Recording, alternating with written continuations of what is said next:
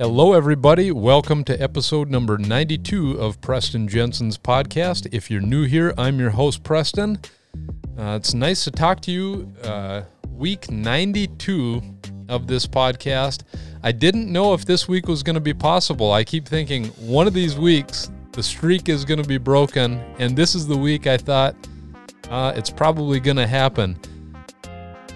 It's been a very busy week for me and my family. Um, Saturday, we got to celebrate my niece's birthday.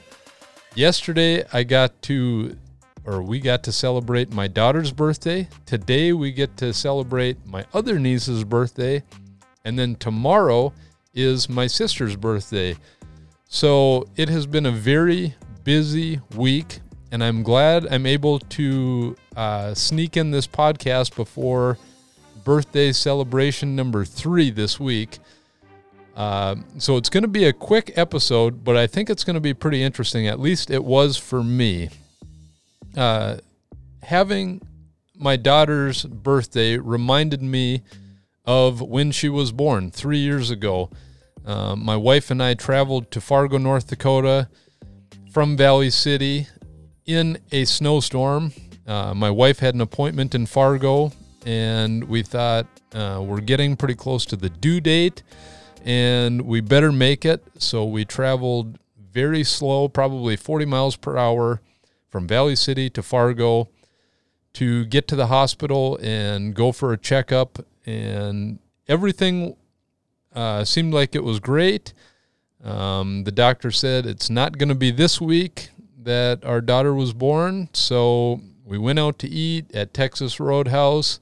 And I remember driving home in the storm, thinking, oh, this is terrible to be driving on these nasty, icy, uh, drifted over roads. And we got home, and I'd say about 15 minutes after we got home, my wife came downstairs and said, Ah, I think our daughter is coming tonight. So after the stressful afternoon of getting to Fargo and and then coming home in nasty weather, we had to get on the road and drive back to Fargo.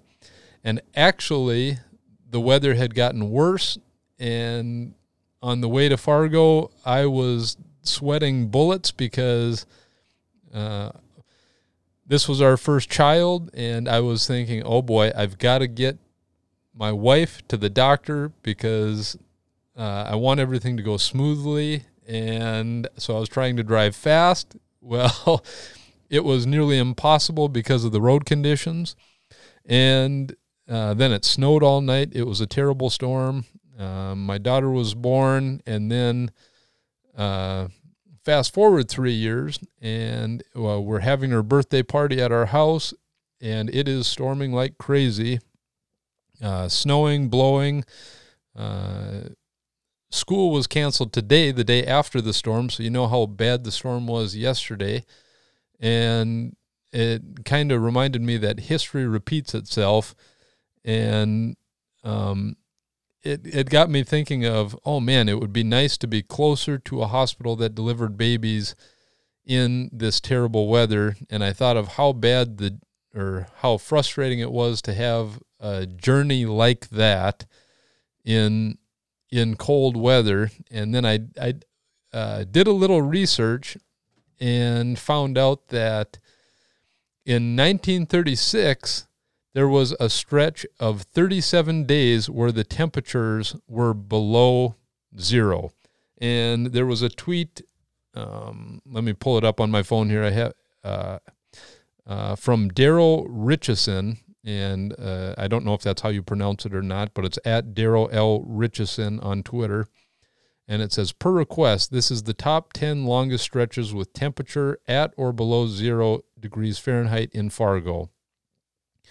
Uh, number one ranking was 37 days in a row in 1936. Now, in comparison, the second longest stretch was only 11 days in a row, and that was in 1996. There was uh, another stretch in uh, 1899 uh, that was 11 days, but that's amazing to me. 37 days in a row where it didn't go above zero degrees Fahrenheit.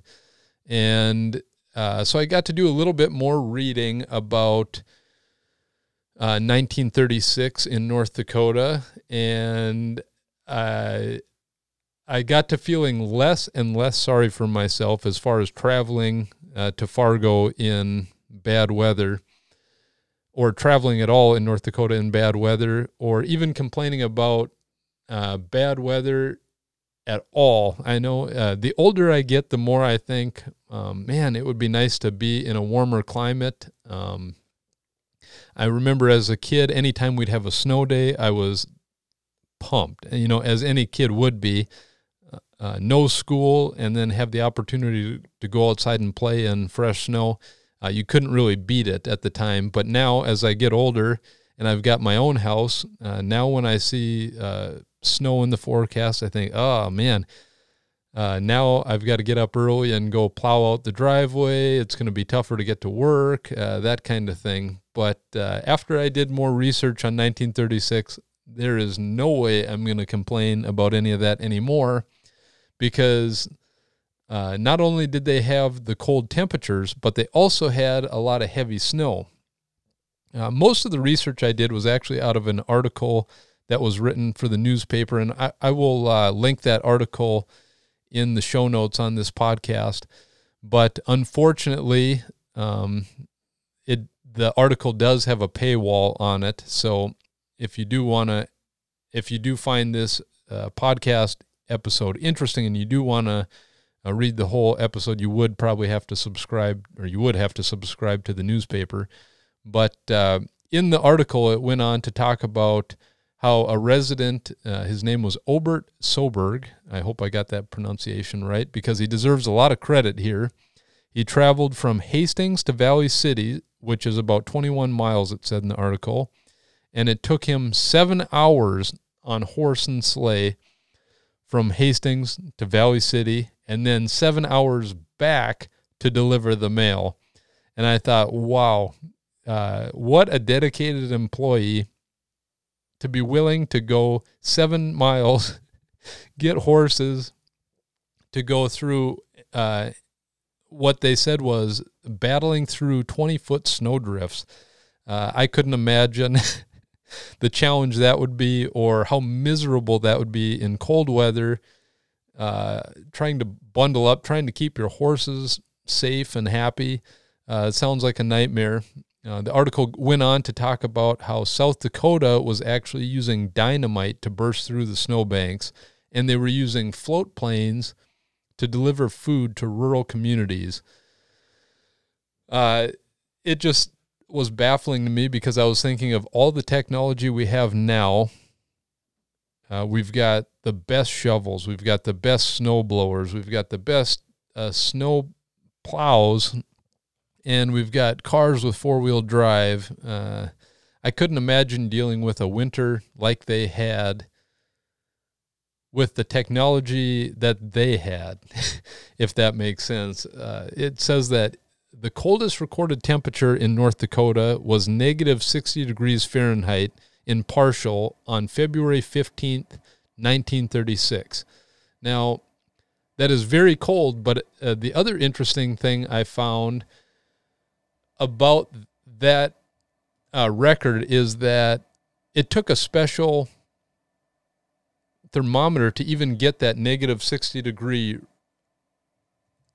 uh, reading. Uh, I, if I sound sidetracked here, I am. I'm actually looking up uh, the freezing point of mercury, which most of the thermometers at the time were mercury uh, thermometers, uh, the freezing point of mercury was negative 38 degrees Fahrenheit. And in the research I was doing, they actually had a special thermometer in Parshall at the time, so they knew the reading was correct uh, from one of the articles I was reading. But um, another thing that I found that was very interesting is after that cold and snowy winter, it was followed up by one of the warmest and driest summers in the history of North Dakota. It says the warmest temperature ever recorded in North Dakota was 121 degrees Fahrenheit in Steele on July 6th, 1936. So these poor people, uh, if they made it through 1936, the, the bitter winter of 1936, because the article also went on to talk about how a lot of deaths took place because of the uh, cold weather. And interestingly enough, um, uh, one of the people who passed away because of the cold uh, has the same middle name as my son, which was interesting because it's kind of a rare middle name.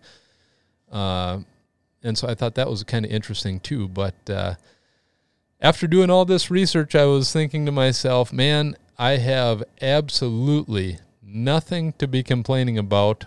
And uh, we've really got to count our blessings because we've got it pretty good. I mean, when when you can sit in your house that has a furnace in it, and you can go out to your car, and uh, it's got four wheel drive to get through the snow, and the city has snow plows that are able to open up the streets one day after a major snowfall event. Um, we've all got it pretty good, and it's amazing to me that the people in 1936 were able to endure a winter like this and then have a summer like that uh, right after it is amazing. And I thought you guys would think it's kind of interesting too. I know a lot of the listeners here probably aren't from North Dakota. So uh, you get a little taste of what North Dakota life is about. Um, we do a lot of shoveling, we do a lot of snow blowing, but it is a gorgeous state and it's a great place to live, great place to raise a family. Um, I don't want to sound negative about the cold winters. Uh, yes, they can be tough, but it's also rewarding. Um, there's a lot of fun things to do in in the snow and the cold. Uh, I know I personally love to get out and ice fish. Um, a lot of people love a lot of snowmobiling and uh, other sledding, other winter activities like that. So it's not all bad.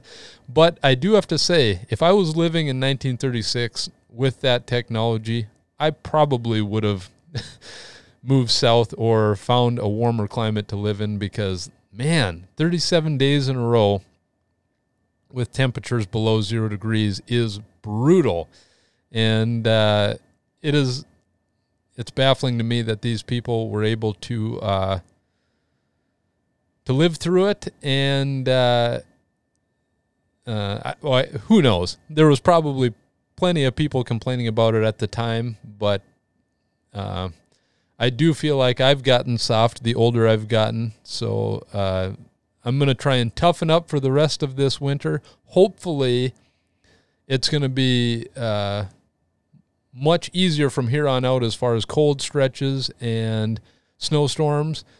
Uh, winter show is right around the corner, and for those of you unfamiliar with the area, the winter show is an awesome event. It's kind of like a trade show. There's a rodeo, there's concerts. It's a great event in Valley City, North Dakota, and I've been there probably every year since I was born. And I feel like once you hit winter show week, spring is right around the corner and uh, it's almost here. So I'm excited for that because my favorite time of year is spring. Uh, there, uh, that means fishing season, open water fishing season is right around the corner, and uh, baseball season is also around the corner. So I hope you guys thought this episode was interesting. I know I had a ton of fun researching it. There's a lot of cool history about North Dakota that uh, you probably wouldn't uh, dig uh, deeper into unless you're doing something like a podcast like this. So, thanks again for listening to this week's episode. I hope you uh, tune in next week to another fun episode. Uh, thanks again, and we'll talk to you next week.